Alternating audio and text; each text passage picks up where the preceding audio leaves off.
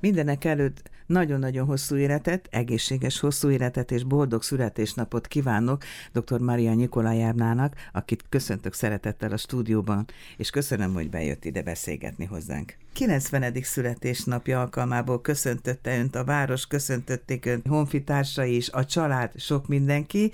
Gyorsan hozzáteszem, hogy Mazsarov Miklós munkácsi díjas festőművész özvegye ül velem szembe, akivel mi legutóbb két éve, másfél éve beszélgettünk, 21-ben, ha jól emlékszem, amikor megjelent a Kis Pire meséje című könyve. Tulajdonképpen valami hasonló beszélgetést szeretnék én most is a kerek születésnap alkalmával készíteni. Ideglenesen jött ide Magyarországra, és több évtizede itt maradt, meg még egy gyorsan eszembe jutott, hogy ez az épület az ön számára különösen fontos, hiszen itt a személyzeten. Talakult személyzet, itt, és, és itt így volt. jöttem.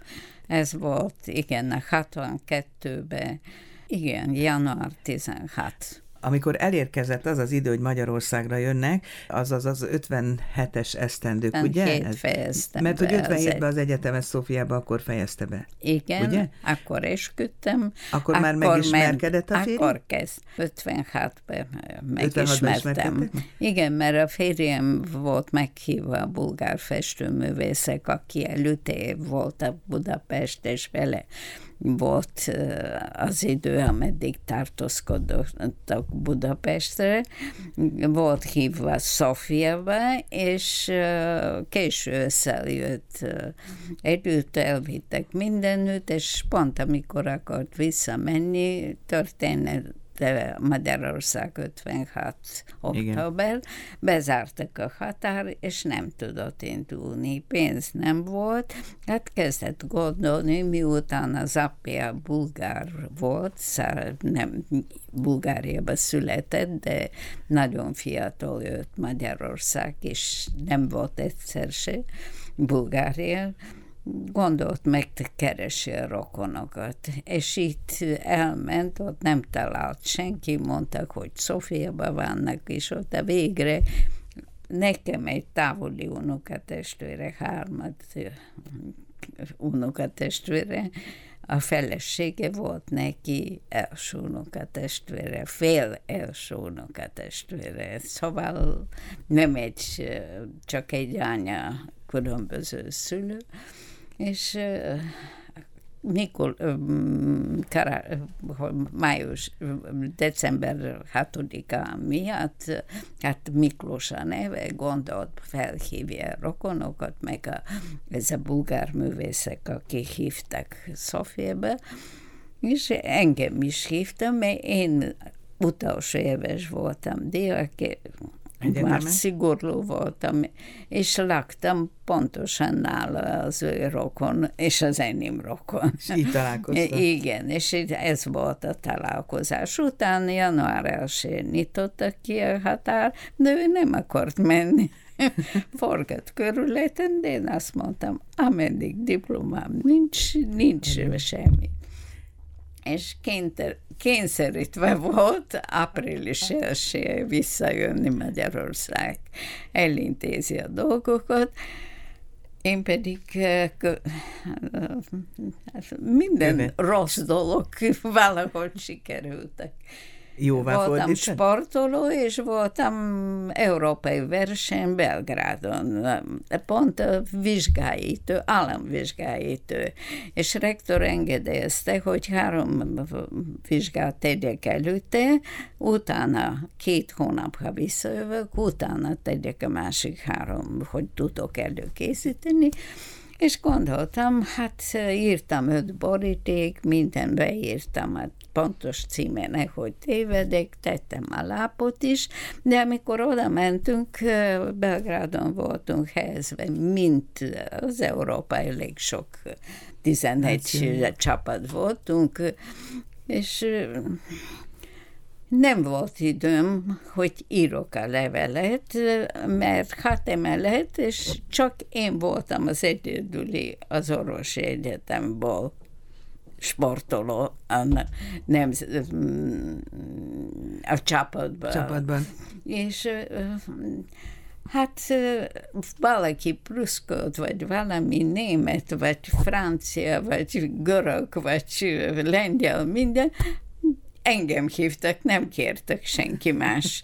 Nem maradt nekem idő, még közben versenyeztem is. És eh, végre, hát utolsó nap keresem, hol van ez a magyarok, meg mit, mit és mondom, Budapest, Budapest. Szívem, mutatom a szívem, irányítás, Budapest, Budapest, és szeretem. Szívem szeretem. Ennyit tudtam magyarul, szívem meg szeretem. És itt küldtem egy kis csomag neki, egy nagyon fázott reuma probléma volt, egész fiatal, és küldtem egy mellény, ilyen bőrmellény, és küldtem a levelet, és el is vitte, kinyitja a borítékba, üres borítékot. Tévedem, utána sincs. De így kezdődött, tudod? Igen, és akkor visszamenni a Dunába. Nem tudott úszni, és a bulgár intézetnek a vezető barátja volt, mely járt tanulni bulgáról, mert ő bulgár felesége fog venni. Mondja, Miklós, Hát a Duna ott is van. Menjen nyugodtan, nézze meg, ez tévedés biztos, mert ilyen drága beké- küldenek ért ajándék biztos. Ha nem, akkor is Duna maradt, lehet után is. És onnantól kezdve ez a forgott körülöttem, ez egyre szorosabbá vált, ugye? Igen. és hát sokáig forgott, és ebből házasság lett, meg gyerek lett. De még azért ne hagyjuk ki azt a nagyon fontos időszakot, amikor a diplomáját megkapta. Igen. És rögtön ott Bulgáriába egy kis faluba irányították. Úgymond mély vízbe dobták. Nem, diploma kaptam szerdán, vasárnap lett az esküvőnk.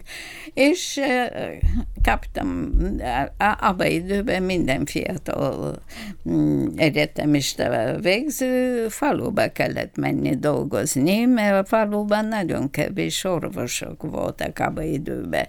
És itt elmentem egy 400 kilométer Szofiából, Rusze megyé, ahol én születtem Rusze városba, egy faluba voltam, körzeti orvos, 1300, 1800 lakó volt, és még mellette volt az állomásnak, és 30 ember laktak, uh, ahol a vonat megállt, az három kilométer volt.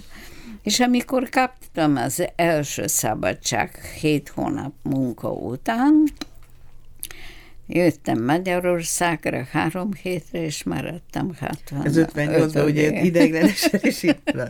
és az, itt maradtam. És bizony azt is hozzá kell tenni, hogy bár szemész hivatást gyakorol, de ideggyógyász szeretett volna lenni, ugye? Én nagyon szeretem, mert azért is határoztam, hogy orvos leszek, hogy kezelem az ápem, mert még első éves voltam, még nem volt egy vizsgá, januárban meghalt az, az van szó, Igen, Igen, de előtte én még mindig képzeltem, hogy ő fog élni, megvárja, hogy én orvos leszek, és, és kezel, átvérzés kapott, és meghalt, de én már kezdtem az egyetem, úgyhogy muszáj volt folytatni tovább, és itt, Ezt aztán később ugye a szakvizsgát itt szerezte már meg. Igen, én mikor jöttünk, három nap Pesten voltunk, augusztus 3-án mentünk a határ, bejöttünk Magyarország, voltam az egyeteme, igenis, nagyon jó idegsebészek voltam, van is hely, de a lakás nincs. Hát nekem tudnak átni valahova padláson, hogy mindenütt kórházak adtak az orvosoknak helyet, de a férjem nem orvos, nem lakhat benne.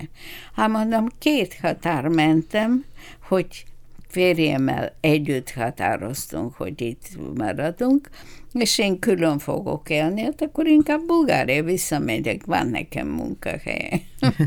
és itt jöttünk Miskolcon, ott pedig kaptam ajánlat. Biztosan kórház fog kapni, akkor nem volt idegsebészet Miskolcon. Biztos fog kapni, ígérnek, igen, de hogy ne maradok munkanélküli, kezdenék a személyzeten. És itt lettem a személyzet a Szemelweis kórház. Ja, nem itt kezdte, akkor nem, ott, és utána... Ott három éve, és amikor itt alakult 62-be a személyzet, akkor, akkor jöttem ide, de az az év szakvizsgáztam is, és újból szükséges volt már a szakorvos a Szemelweis kórház, visszamentem Vissza. már rendelőintézet dolgozni. Sok évtizeden át gyakorolta ezt a 52 hivatást? 52 éve, 52, igen, Ke- csak 7 hónap voltam bulgári orvos. 2010-ben meg nyugdíjba, ugye? Igen, csak azért mentem nyugdíj, mert nagyon fájtak a lábam. Különben nyugdíjas vagyok 89 decembertől. Mi a titka egyébként? Mindenki csodálkozva nézi, hát olyan fiatalos, olyan lendületes, olyan szellemileg friss, olyan energia árad önből, hogy, hogy ez, ez hogy lehet ezt ilyen frissen tartani? Mind szellemileg, mind fizikailag az embernek, aki bezárkozik saját magára a szobába, nem tart sok kontakt, az nagyon gyorsan öregszik. Nincsen, nincs mit frissíteni, és az életre olyan, hogy mindig előre kell nézni, mindig valamihez kell szeretni teljesíteni. Ha ez nem csinálja, ha nincs cél, akkor nagyon gyorsan öregszik. Meg hát más értelmet is ad az ember életének, miként ugye, mikor Miklós bácsit a férjét elveszítette, akkor utána létrehozott egy alapítványt a fiatal. Elég sokat gondoltam rá, vissza menület néztem, hogy folyt az enyém élet, hogy ment, és életünk együtt családot is. Milyen nehéz egy festőművésznek, akinek senki nem ismeri, bulgárok azt szoktak mondani, ha van neked püspök bácsi, könnyű lesz a pap. Szóval, ha Elvete. nincs ki protezsálja téged, nagyon nehéz. Ki az, aki oda beteszi pénzt, azt se tudja, mire való. Senki nem hallott semmi, veszi valami papírba, vagy vászonba, vagy valami. Mindenki keresi, akinek már pénze van, keresi valami igazi nagy, neves festmény kapjon, vagy bármilyen más művészeti dolog és nagyon nehéz, az első évben nekünk nagyon nehéz volt. Albérlet laktunk egy szobába, édesanyám jött velem, ő feküdt, csak egy sezlong volt, minden nap a földön terítettünk, éjszakán minden nap reggel rendbe kellett tenni, az asztal tette a széket, az volt az alvány, és úgy festett. Hát itt nem sokat lehet csinálni. És gondoltam, itt Miskolcon nagyon sokat dolgozott ő a Miskolc városán, nagyon sokat foglalkozott ingyenes munka mondva, mert ez tényleg senki nem fizette, és legalább emléke maradjon addig, ameddig élek, és tudok segíteni. Nem az az érték, hogy mennyi pénzt kapnak, mert az minimum, az az ő nyugdíjuzvegyitől félreteszem minden hónap, és itt van ez az alapítvány, senki más nem segít ebbe. És amikor megkapja, azt kértem a múzeum, mert már hálott volt, akkor múzeumhoz irányítottak, hogy akkor ez a művész következő év galériába a legkiemelkedő kiállító terembe csináljon egyéni kiállítás. Hát nevetáljanak, megismernek, újságba írjanak, televízióban megmutatnak. Igen. Itt van már lehetősége. Azután kezdtem gondolni, milyen jó volna, ha ezek a művészek